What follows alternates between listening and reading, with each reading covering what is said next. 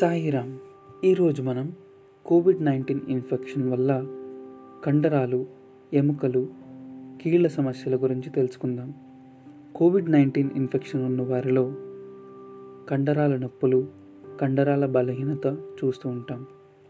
అదేవిధంగా పట్టు బలంలో తగ్గింపు మరియు ఎక్కువ దూరం నడవలేకపోవటం కూడా ఈ రోగులలో మనం చూస్తుంటాం. కీళ్ళ నొప్పులు కూడా ఉంటాయి. ఈ కీళ్ళ నొప్పులు కండరాల నొప్పులే కాకుండా ఎముక ఖనిజ సాంద్రత కూడా తగ్గుతుంది. అది ఎప్పుడైతే తగ్గిందో అప్పుడు ఎముకలు బలహీనంగా మారుతాయి. దానిని ఆస్టియోపోరోసిస్ అని కూడా అంటారు. ఈ ఆస్టియోపోరోసిస్ ఇన్ఫెక్షన్ వల్ల కావచ్చు లేదా ఈ కోవిడ్ నైన్టీన్ ఇన్ఫెక్షన్ ఉన్నవారి కొంతమంది కార్టికోస్టెరాయిడ్స్ స్టెరాయిడ్ మందుల వల్ల కూడా కావచ్చు. ఈ ఆస్టియోపోరోసిసే కాకుండా ఆస్టియోనెక్రోసిస్ కూడా కొంతమందిలో చూస్తుంటాం. ఆస్టియోనెక్రోసిస్ అంటే ఎముక కణాలు కొన్ని దెబ్బతిని ఎముక కొంత భాగం దెబ్బతింటుందన్నమాట. దానిని ఆస్టియోనెక్రోసిస్ అంటారు. ఈ ఆస్టియోనెక్రోసిస్ తరచుగా ఐదు నుండి యాభై ఎనిమిది శాతం వరకు కూడా ఈ ఇన్ఫెక్షన్ వచ్చిన వారిలో చూస్తూ ఉంటాం.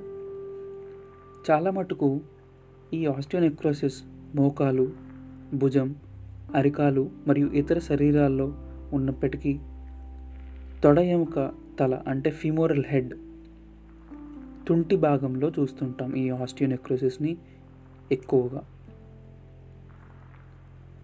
ఆస్టియోపోరసిస్ మాదిరిగానే ఆస్టియోనెక్రోసిస్ కూడా ఈ కార్టికోస్టిరాయిడ్స్ ఎక్కువగా లేదా ఎక్కువ మోతాదులో తీసుకున్న రోగులలో మనం ఈ ఈ రెండు వ్యాధులని తీవ్రంగా చూస్తూ ఉంటాం. రక్తం చిక్కబడటం మరియు రక్త రక్త కణాలు అంటుకుపోవడం మరియు రక్తనాళాలు వాపు కలగటం ఈ మూడిటి కలయిక వల్ల ఎముకలలో రక్త ప్రవాహాన్ని దెబ్బతీస్తుంది. మరియు ఎప్పుడైతే ఈ రక్త ప్రవాహం దెబ్బతిన్నదో అప్పుడు ఆస్టియో నెక్రో నెక్రోసిస్కి దారితీస్తుంది. అందువల్ల కోవిడ్ నైన్టీన్ ఇన్ఫెక్షన్